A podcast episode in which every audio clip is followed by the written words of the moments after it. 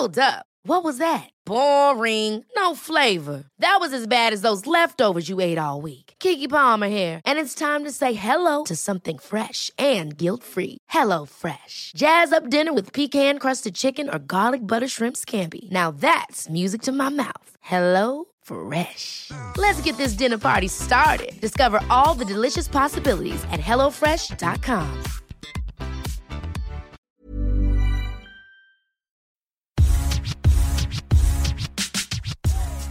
because it's time. It's it's time for reparation. The only thing I had in common with this character is that she's black. This does not look like me or sound like me. I'm sick of being a side Indian character. It's like it's a form of cultural imperialism. How are you supposed to feel that exploitation is the best you can get? LGBTIQ rights are black rights. We have always been here, black queers, we will always be here. And before we begin, we'll be doing an acknowledgement of country. We acknowledge the Kulin people as the owners on the land on which we meet, and pay respects to their elders past, present, and future. This land was never ceded, and the process of colonization, occupation, incarceration, and genocide that began over two centuries ago continue to this day. You're listening to Race Card, and I'm Ahmed Yusuf. Um, and today I'm talking to writer, author, poet, Magan Magan, who is just releasing this year and having his launch in a few in, in a week's time called From Grains to Gold. Hey Magan. Hello, hello, hello. So um I guess we've talked a lot um, through the period of time that you started thinking about writing a semblance of a book, a collection of poems, to to this point. I guess tell me about getting to this point. Ooh, it was, it was a big, big journey, long journey. So I started writing um, the book in 2015, and when I was writing out what I was interested in, in exploring was shame. Um, and in exploring shame, um, I yes, I was writing about that, and then I, and then I, uh, kind of felt that that wasn't resolving my what I my relationship with shame or how to deal with that, and then after you know more thinking and more writing, uh, what I realized was the thing that we carry after we experience shame is grief, and that is the thing that we're carrying. Although we do carry shame, but it's grief that's the actual thing we're carrying. So we experience the shame, um, and then we carry grief. And so I thought, okay, all right, this is what I um, should be exploring. It's a heavier subject, meatier subject, and yeah, so I guess, I guess what what was it like getting to that point? Sort of like realizing what you were trying to grapple with in your writing wasn't really shame, but but grief. yeah, it was like an aha moment. Um, because I, f- I feel it is the root of what I was trying to. Grief was the root of what it is that I was trying to deal with, um, and because at that particular point I didn't have a, I didn't have a the understanding of grief that I do now, um, and that grief uh, comes in different shapes, forms. It um, uh, and it happens a lot more than we actually think. So a lot of uh, a lot of time we think grief is just about maybe death or illness or, you know, the big, the big, you know, um, experiences in life or the big kind of losses. But um, grief can also be quite personal, you know, quite, for lack of a better word, subjective. But it's there, and we carry it, and um, grief doesn't.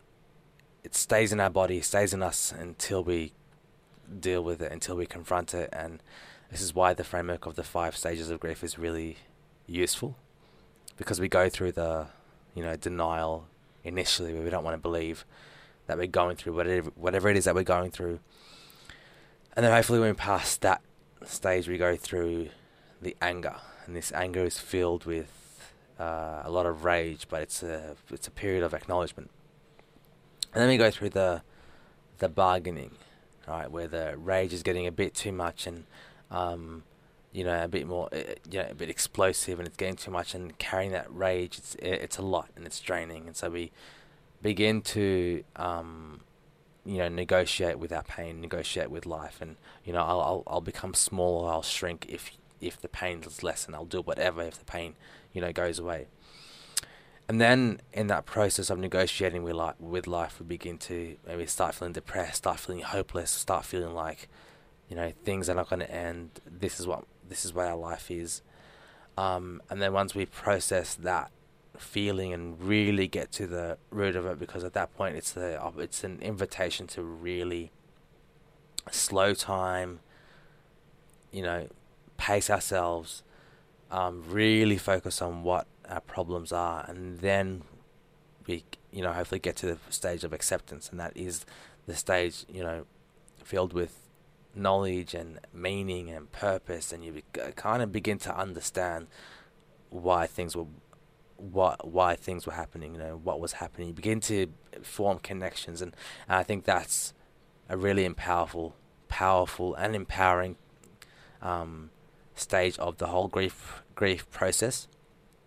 Um, yeah, and then we begin to you know find meaning, and then we can overcome, and you know, it, we begin to have like a, a a richer inner experience, a richer, deeper understanding of our life and why we're here and what our purpose is, and and I think that's that's the goal for me anyway. Like to get to that point every time there's grief, and you know whether it's you're dealing with friends or yeah, the loss of a friend in terms of even that might have died or you know loss of a relationship whatever it is or you know you've had a falling out with a friend or you know trying to grapple with something your mother or maybe father has said to you many years ago and that's been with you or whether it's your body image issue whatever it is um, you know facing it and looking into it gives us meaning gives us an, a something that we that we didn't particularly maybe realize or understand. Mm. Yeah. Like it sounds like writing the book, you you went through all these because you the chapters go through those five stages that you just talk about. But writing the book, how was it going through that process of of sort of like encompassing the spaces of grief? Um, it was, uh, it was empowering, cathartic, um, you know, gave me the opportunity to delve into parts of myself that, that I didn't perhaps or think about I just evolve in general. I feel like this whole process for me has been a process of evolving and connecting with myself, and that's and that's something powerful. Um, you know, uh, but in obviously in connecting with myself and evolving, you have to go through pain. You know, it's just it's the same as like you know going to the gym. You know, working out. There's you you you have to put your body through physical pain in order to get the goals that you want to achieve. It's kind of the same thing with with um, life and problems and evolving or um, moving past certain experiences, moving past certain um, uh, state of mind, uh, perceptions about yourself or struggles. You know, you got to go through that pain in order to move past it and um, evolve and you know because then you get that opportunity to give back, and yeah, so it was really empowering for me and really um, useful and hard as well because I had to think about a lot. I think a lot about my life and um, where where I had been, where I am, where I want to go, um, the space between each of those, space between who I am and who I want to be, space between who I was and who I am, and reconciling with that, and then reconciling with um, who I want to be and how I'm not there yet, and those kinds of feelings. Well, who's, I guess, who've been your inspirations um, in writing this book? Some of the writers or or people that, I guess, clarified things for you, or like gave you a way to to find language to to to, to put this work together. Yeah, one big person, um, uh, major influence on me is David Whyte. He's a Irish I love that. I love David Whyte and his writing, but he's a Irish philosopher and poet, and he um, writes about life and writes about the stages of life, and um, has a powerful uh, ability to articulate the different stages of human a human per, a human being goes through in a really eloquent and relatable way, and so he often talks about um, talks about you know that he, that we need to that quite often people um, don't want to have the conversations that they really need to be having with themselves. Um, and he and he goes through the power of having that conversation you don't want to have with yourself and um, the the benefits to it and what it what it does for us as human beings. You know our our life and how that is so enti- uh, intertwined with evolving. Um, you know, talks about vulnerability, talks about um, grief. Um, you know, he he he, he um, in an interview once he said that uh, no one can no one can survive a, a real conversation. And when I thought about that, when I thought about that, I, um, you know, couldn't help but think that really it's about your identity. So when you, so if your past self is having a conversation with you, with your future self, there's going to be friction there because the future self knows certain things, has gone through certain things that the present self hasn't gone through yet. And and in that transformation from the present self to the future self, um, there's a dying almost of the of the present self. So you, in order to evolve, you almost have to die. And and in the conversations that that's the kind of process that occurs in real conversations. You have to let go of your ego. You have to let go of um, the fantasies you've built in your head, and you have to let go of who you thought you were to become who you who you want to become. And those and that is no one survives those. But in saying that, you are rebirthed into something, into someone um, more powerful and more authentic in in who you are and you know knowing yourself more and, and the thing about like the whole grief process is you know you begin to have clarity and i think there's nothing more powerful than having clarity in your own life with who you are you know what you are your values. You know the the, uh, uh, the cliche the often the cliche is a cliche that everyone who's gone through struggle has known or something really terrible right?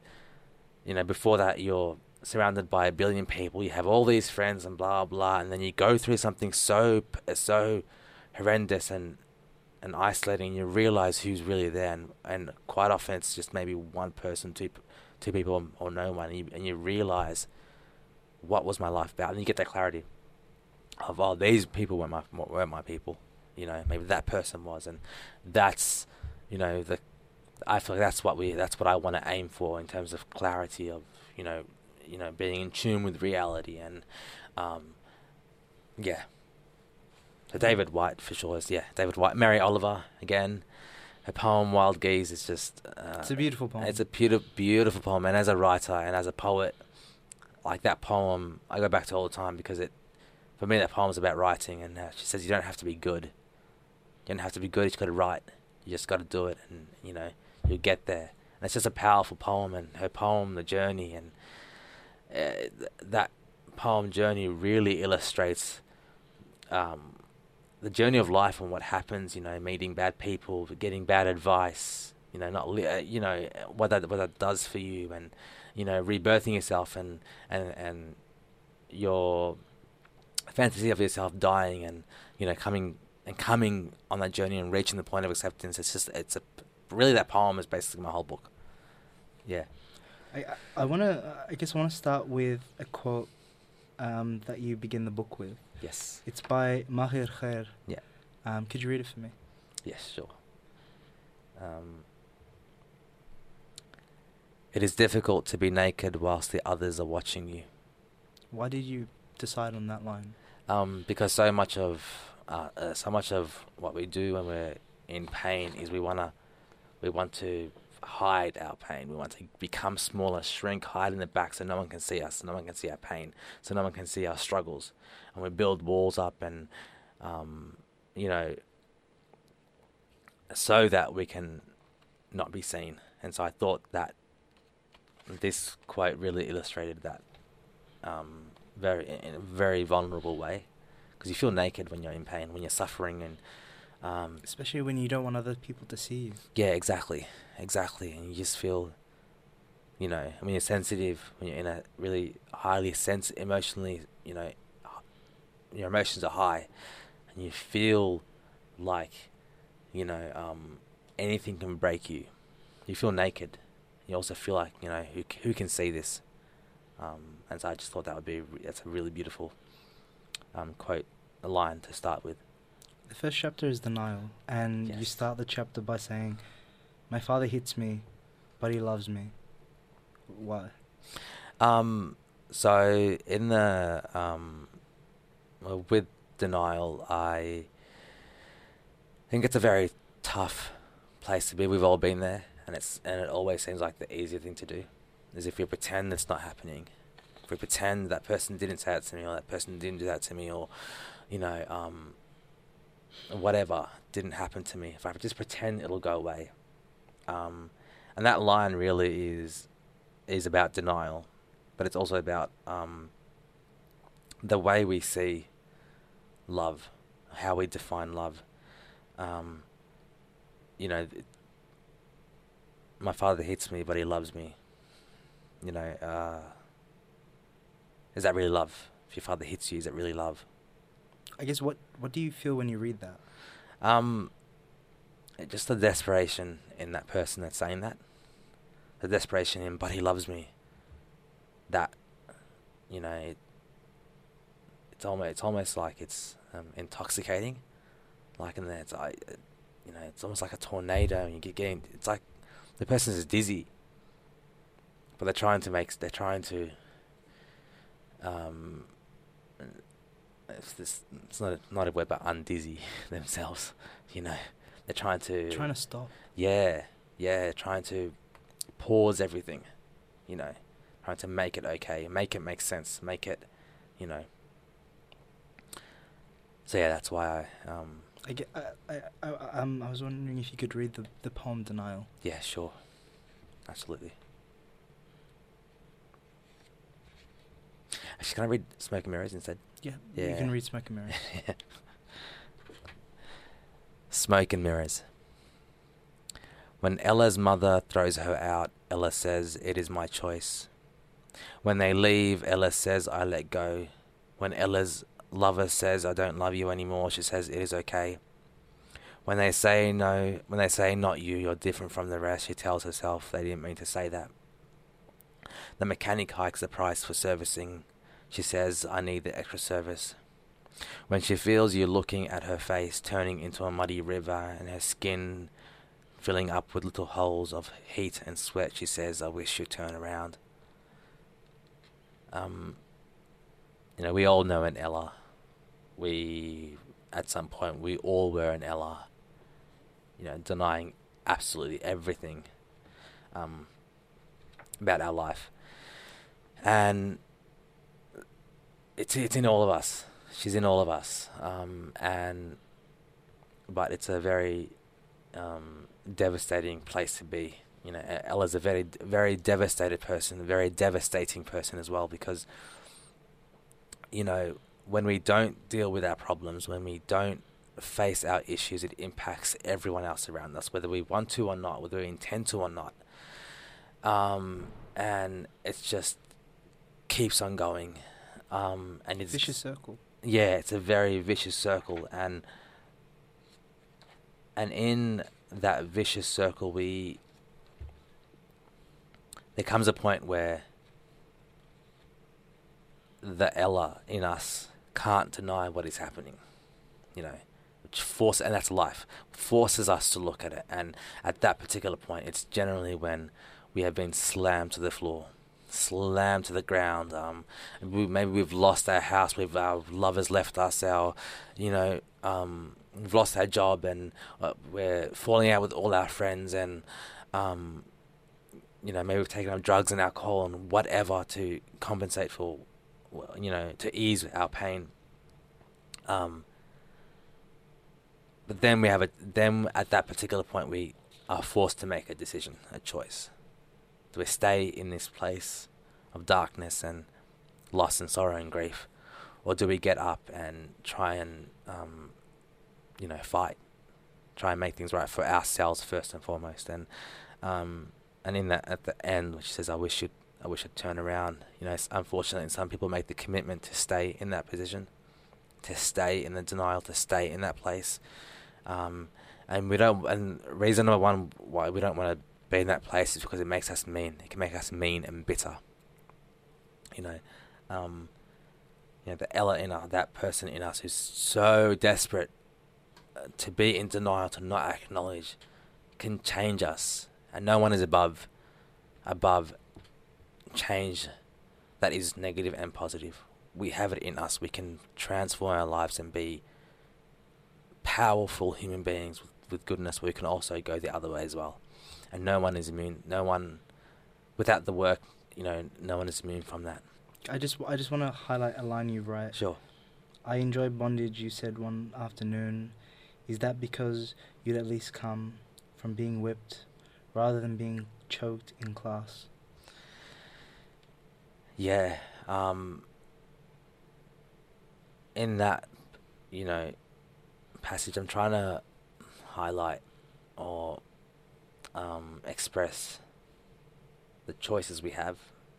You know, um, you know, I enjoy bondage. You said this is the person um, is going through the the the struggle, and in that they're expressing a choice they have, something that you know that, that they they enjoy it, something that they are expressing themselves, something that they're once.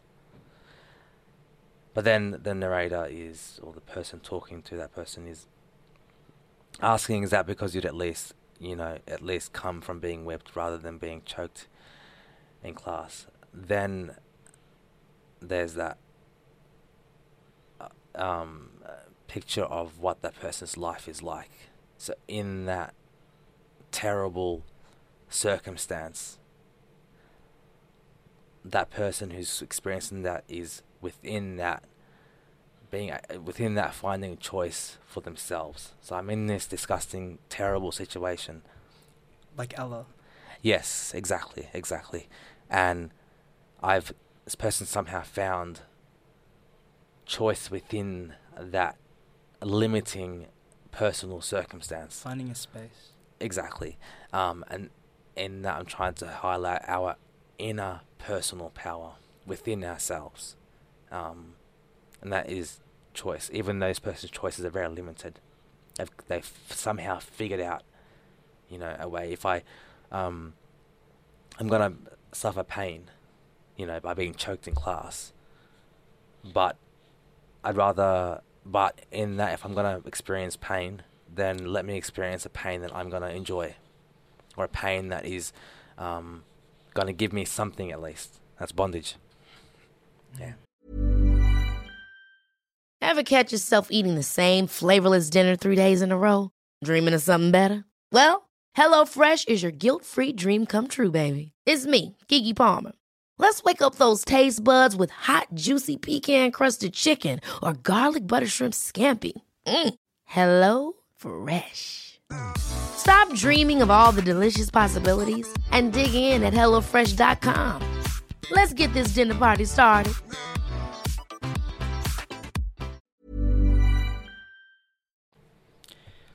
I feel like um, it's enough time to move to anger. Yes. Um, you start the you start the uh, the chapter with they should have taught you the difference between a caring body and a curious one. What does that mean to you? That um, to me is t- talking to a person who's who's either people around them or the people that are have authority over them, whether it's their parents, teachers, wh- whoever, uncles, aunts, grandparents, who were never ta- who were never taught the difference between someone who's caring, who cares about them, and in care I mean someone who sees them for who they are, not for who they want them to be, and a curious one because a lot of people um, like to just take collect information about you, just take, take, take from you. That may not be a physical thing, but it might be information about you, you know. Um, so, and for me, learn the difference between a caring body and a curious one is very important for us to um, maintain a healthy sense of self, boundary, and emotions. Um, and you can't do that unless you begin to and begin to build boundaries. And with boundaries, almost like you kind of use anger in a way that's building a ba- like building a boundary. Um, it's it's all about acknowledgement because when you're angry, it's a, f- it's a form of acknowledging something. Something's happened, you're acknowledging it. So that's why I thought that would be um, good to start with. Full circle. Sure. Um, I guess um, you could, yeah. Could you just yeah read the poem? Yeah, sure. Full circle. This city was dense with apathy the night Zack died. But when you saw your son arch his lower back and he looked happy in heels, you grabbed his hand and hauled his body across the city all the way to Zack's graveyard. You pushed your son to face Zack Stone. You dropped your knees to the ground and then to your face, rubbing it against Zack's grave, remembering the disgust on your face with the way Zack's hips swayed. You hollered, My heart is open, take it, do what you want to do, please. The wind began to growl, and the leaves on the floor submitted to the air and fled, leaving room to see what was ingrained, engraved on Zack's tombstone. I am the fading part of the moon. Tell me about that poem. So this poem um, is about apathy, um, and apathy is a, is a theme that I'm interested in exploring, and it comes, you know, it's it's a part of this collection. But yeah, it's about apathy, and it's about you know a person inflicting pain on someone else, and then they end up experiencing that exact same pain. So it goes full circle, and then they realize their vulnerability to apathy. Um, and you know, uh, apathy impacts every single human being. Um, you know, some people believe it doesn't impact them, um, but it does, and it will. Um, Why do you think they think that? I think there's uh, there's arrogance. There's um, not enough foresight, humility, um, not enough. Uh, it's a person not really looking at their own weaknesses as a person, and we're all vulnerable. You know, um, uh, we're all gonna die. We're all dying in a sense. So someone that's not aware of those uh, has not thought about those things and not cared enough to think about those things, and is just more interested in what they what they want. You know.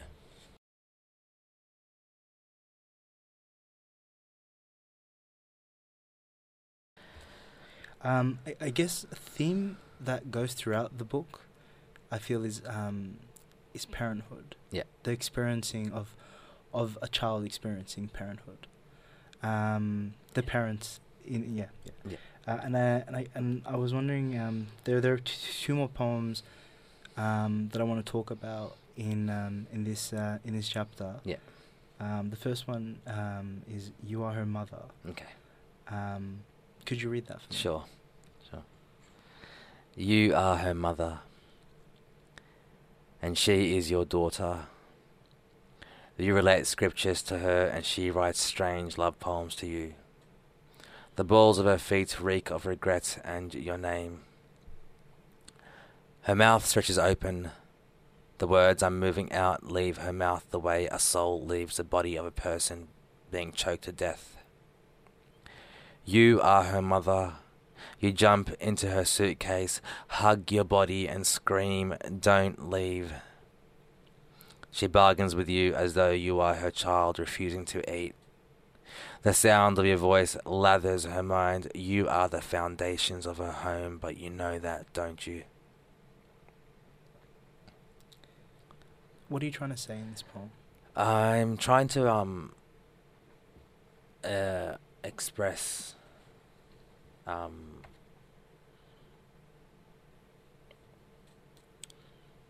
toxic parent child relationships. Um Like the line you say, You are her mother, you jump into her suitcase, hug your body and scream, Don't leave. That that really jumps out to me. yeah. Um trying to create an image of it's almost like in that particular scenario, the role roles are reversed. It's like the mother is a child and the daughter is a mother, and um,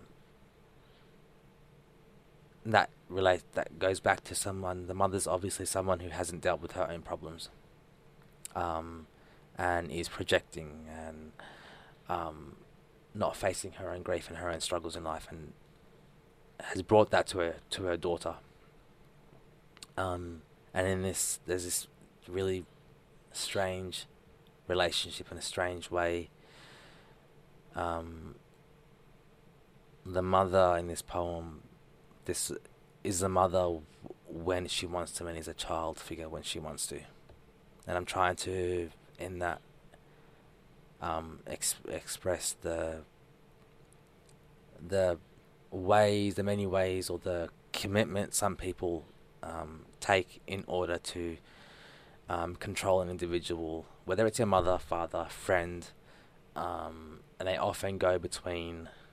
Um, it often is overt and covert, depending on when it's beneficial. Um, and yeah, so in that poem, I'm trying to express that, and that the person that's causing trouble already knows the hold that they have over the person. So whilst the victim is a lot of time trying to figure out if the if the abuser or whoever knows what they're doing, do they know what they're doing? Do they like are they aware of this? And um, I'm trying to highlight that most often than not, the uh, person causing trouble knows what they're doing. It sounds it, for me it's similar to um, Full Circle in the sense of how Zach in this instance, in that instance, is is being controlled in how they can use their body. And in this instance, um, the character in You Are Her Mother is being controlled in her agency. Right. And and sort of where where she can go. Right. And and that's at the whims of her mother. Right. Um, why why do you feel that you needed to express that? I don't think cause I don't think there's enough conversation about um, the way control is killing many people, is is destroying the self esteem, the self worth, identity of so many people. Um, it's an important topic and it manifests in so many ways. It happens all the time, and there isn't a conversation about that. Um, and if there is, it's quite superficial and and people have their own agendas for that that kind of conversation, and it often triggers. It triggers. It's an intense conversation. It triggers people. It triggers people's own insecurities. Maybe I haven't defined what control really means. So yeah, it's just a conversation I would like to have, be part of, to see happening. Because otherwise, you become the fading part of the moon. Yes, exactly, exactly. Yeah. So, um, when I left in 1999, Sure. What page is that on? it's uh, on page 31. But I, I just wanted to talk about Sure. this this passage. Sure. Um, my body is my bag. I put the loneliness in it, my heart where it fits, and where does the longing lay? In my feet, tightly. So why does the longing lay in this character's feet?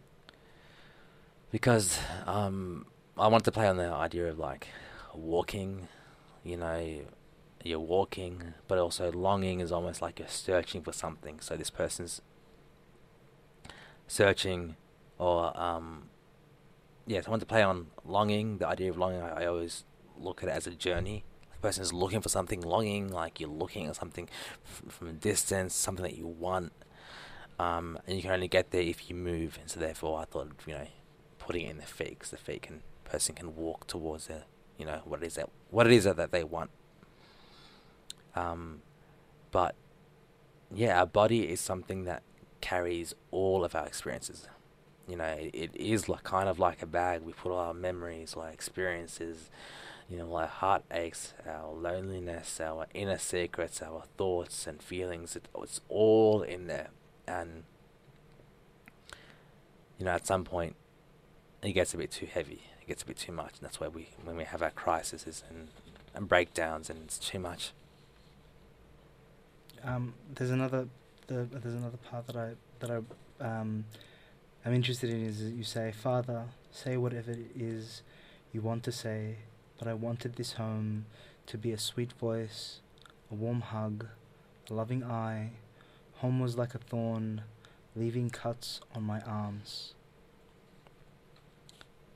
Yeah, this is a person that's a, a child taking back their power. You know, um, taking back what's theirs, expressing to their father what they wish this home was, and it isn't that. Then I end with I want to know freedom like I know solitude. It's in this house, being by yourself this whole time. Not free to be who you are, not free to feel what you're feeling, to say what you're, to say your thoughts. So this person's really reclaiming their life and taking it and leaving the house. So it's it's almost like they're leaving their home to go to their home, and home, for me anyway, is within me. Um, I've struggled with belonging my entire life, and I've recently, I've recently felt belonging, um, and it hasn't been in in another person. It hasn't been in a specific physical place, but it's been within me. And what that really means for me when I think of belonging is being okay with who you are, your inner thoughts, you having just inner peace, having just thinking about your life, and you're like, I don't have drama. Like I don't, I don't have drama.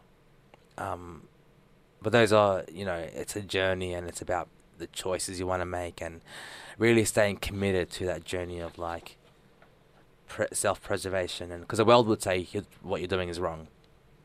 Um, people will tell you what you're doing is wrong you know, you're too angry, you're too toxic, you're too, you're too harsh, you're too, um, you cut people out too easily, or you do this too easily. Um, you know, chill out. But you know, we need to stay as committed to our journey towards healing and journey towards um, freedom and reclaiming our life and story in the same way that the world or other people are committed to breaking us down.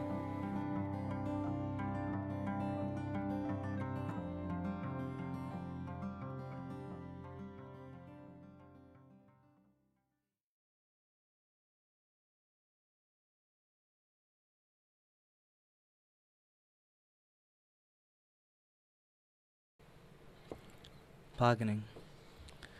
You start the chapter with all those years we spent staring at her lips, violently waiting for the weight of her stubborn, pretty soul to murmur what could free her. Your mother will not apologize, though she is your mother.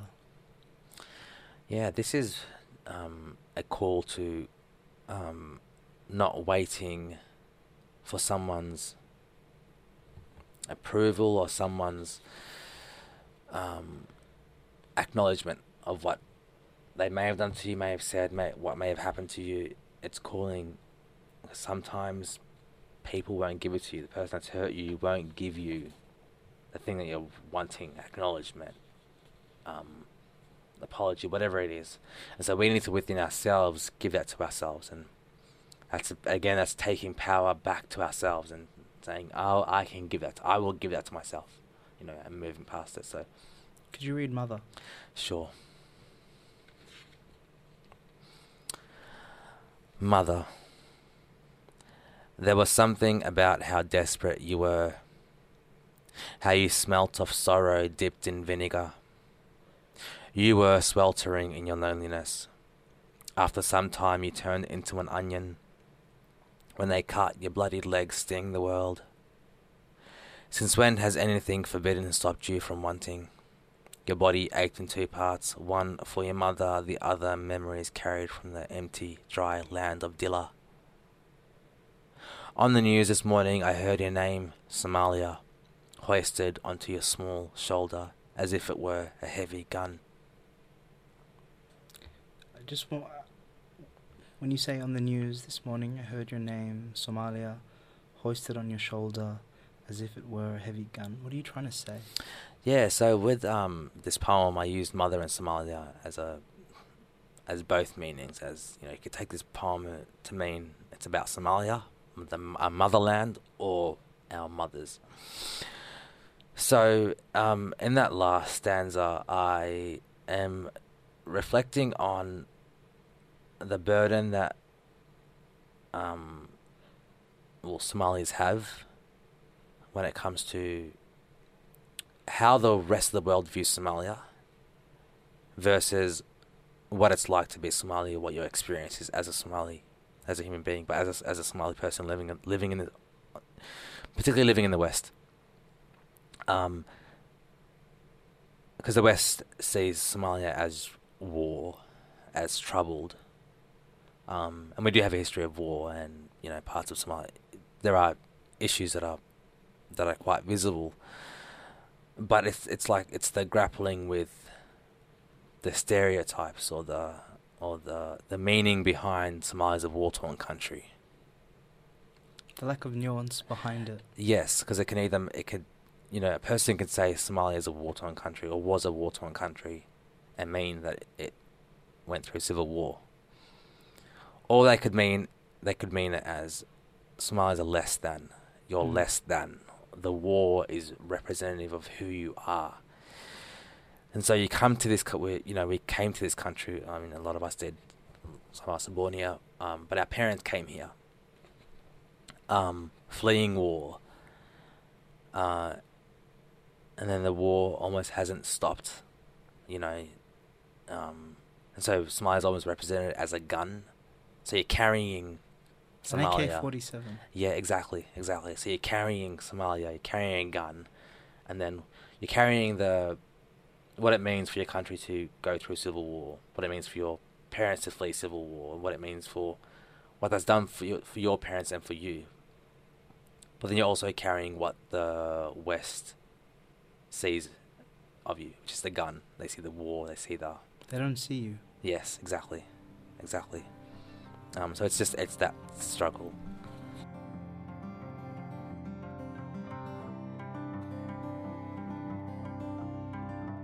Um, depression. You start the you start the chapter with your brain is slowly being covered with a cold blanket. Um, yeah, that's how uh, to me depression feels like. Like um, it's like that. It's like a you know,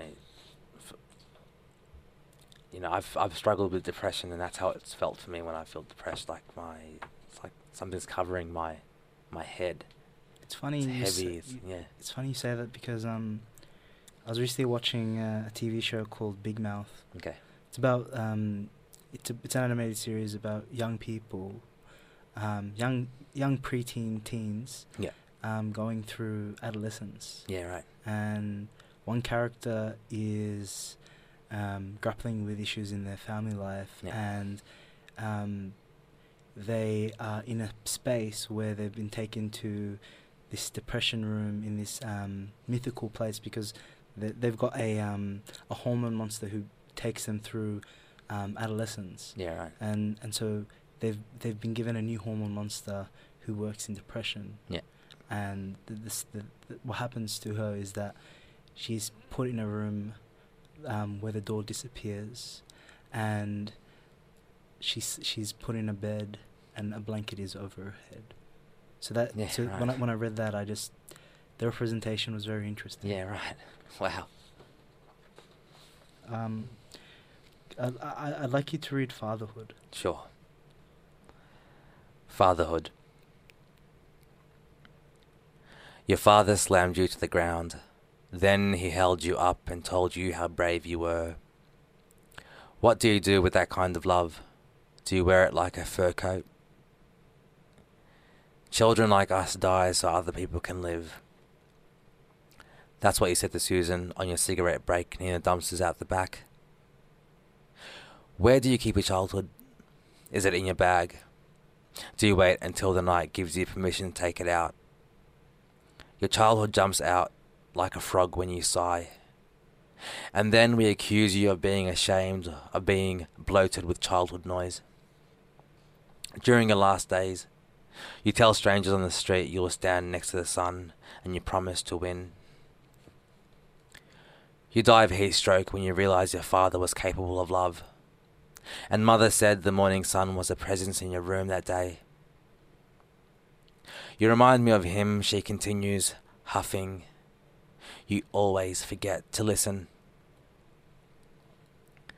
On a drunken night, your father jumps up and down and swears to Allah that all you have to do to get a woman to fall in love with you is wear her like rubber boots in the rain.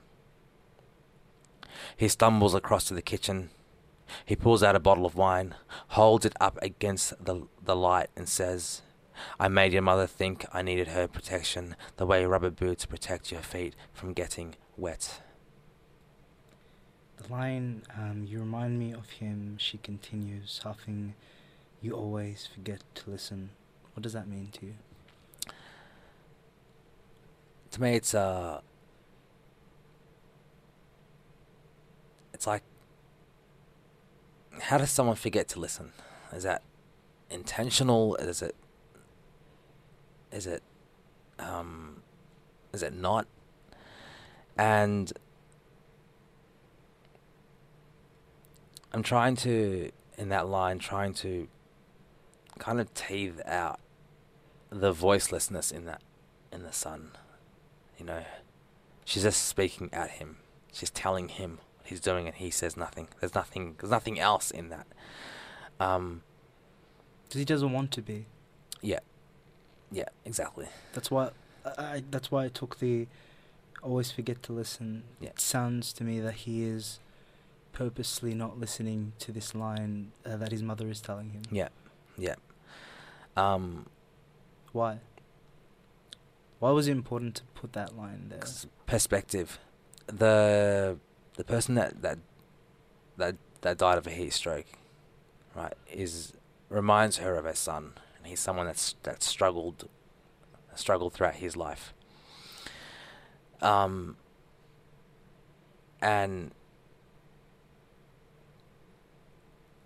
when someone says listen, they're all, they're giving you an order. Um, they're telling you to do something, and the the listen is really almost like relative. Maybe he, he is listening, but he's not doing what you want him to do. Maybe, he's listening, but he's not hearing. That that also, that also. um because when the, when it comes to the you know the powerless and the powerful, the powerless hear what the powerful are saying, or when you're protesting, you hear what they're saying, you just object to what they're saying. You know, and the powerful can create create a narrative of you're not listening. And really, when you dig down, that's about power and who is really listening in that scenario. The last chapter is acceptance. A cool breeze greets you here. Let your skin peel. Your pain has meaning here. No one can ever take that from you. You start the chapter that way. Why? because the acceptance, the acceptance um, stage is really powerful. Um, it's the it's it's when, you know, it's it's when, for example, you know, say a person's being bullied for the way they look. Um, and then they get to a place where they look at the person and the person saying the things that making fun of the way that they look, and they're just like, I don't give a fuck. It's it's reclaiming your power, um, and once you have an inner uh, understanding of yourself and who you are, and what you've gone through, and you honor what you've gone through, then no one can take that from you. Your experience is yours. No one can no one can take that from you. Could you read um, the poem from Grains to Gold? Sure.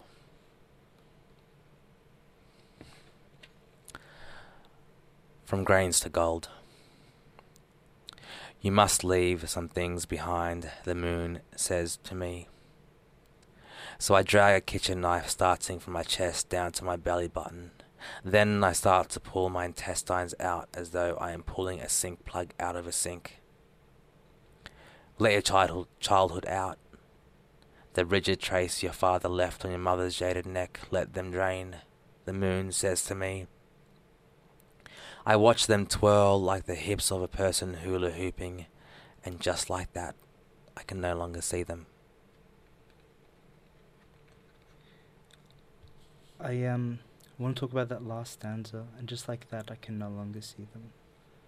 Is that the, is that the the experience of letting go? Yeah, it is. It is of accepting, um, of that thing not holding, not holding you back, not taking a hold over you. You know, you can now walk. Not with your head down, but with your head up, because you have meaning. You have you've gone through things. You understand certain things. Um, it's almost like a it's a badge of honor. You know, these are my experiences. I honor them. I also let go of what it what it did to me. It's like Ella finally leaving. Exactly, exactly.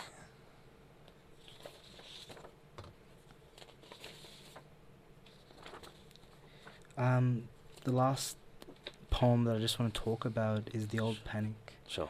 and you end it i- with whoever it is, whatever it is, if they dizzy you, they do not belong to you. Yeah. And I just want I just want you to talk to me about that stanza. Yeah. What I'm, um, I'm talking to the person who's around people who aren't good for them, they're toxic people, or toxic workplace, wha- whatever it is, and you know that if you feel like the people around you don't have your best interest at heart, you need to let them go. They're not yours. Um, and if that means um, letting go of every single person in your life so you can rebuild your life and find people that you can um, that belong to you and you belong to them, and that's the necessary process. Um, but it's important, and they're not yours. So if you feel like there's there's jealousy or there's there's hatred or there's envy or they're just always interested in crushing you or you can't be yourself around them or you make excuses or you say oh, I mean they're okay in this scenario but in that scenario they're not okay so I just avoid them in that scenario but I'll do this when you know with them and uh, they're just they're just social friends you know I don't I won't go anywhere else with them but I just party with them more. that's they don't belong to you and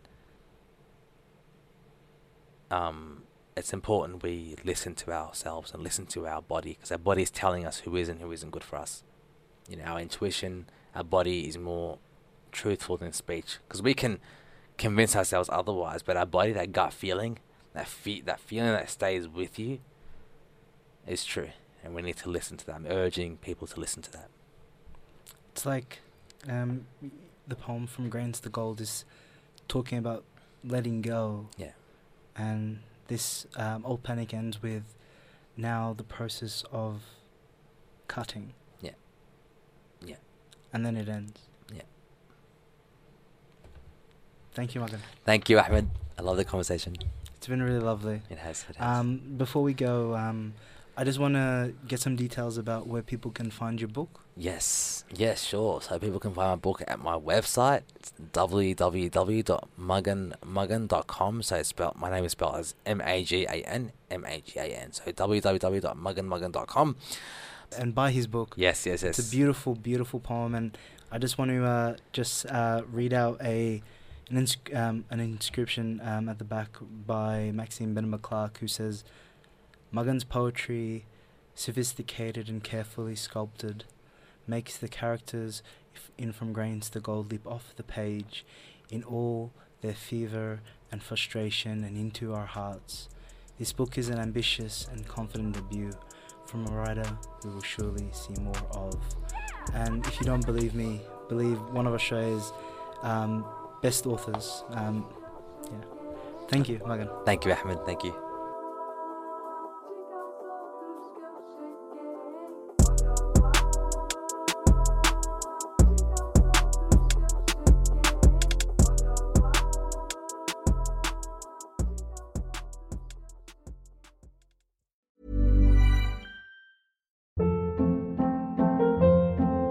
Hold up. What was that? Boring. No flavor. That was as bad as those leftovers you ate all week. Keke Palmer here, and it's time to say hello to something fresh and guilt-free. Hello Fresh. Jazz up dinner with pecan-crusted chicken or garlic butter shrimp scampi. Now that's music to my mouth. Hello Fresh. Let's get this dinner party started. Discover all the delicious possibilities at hellofresh.com.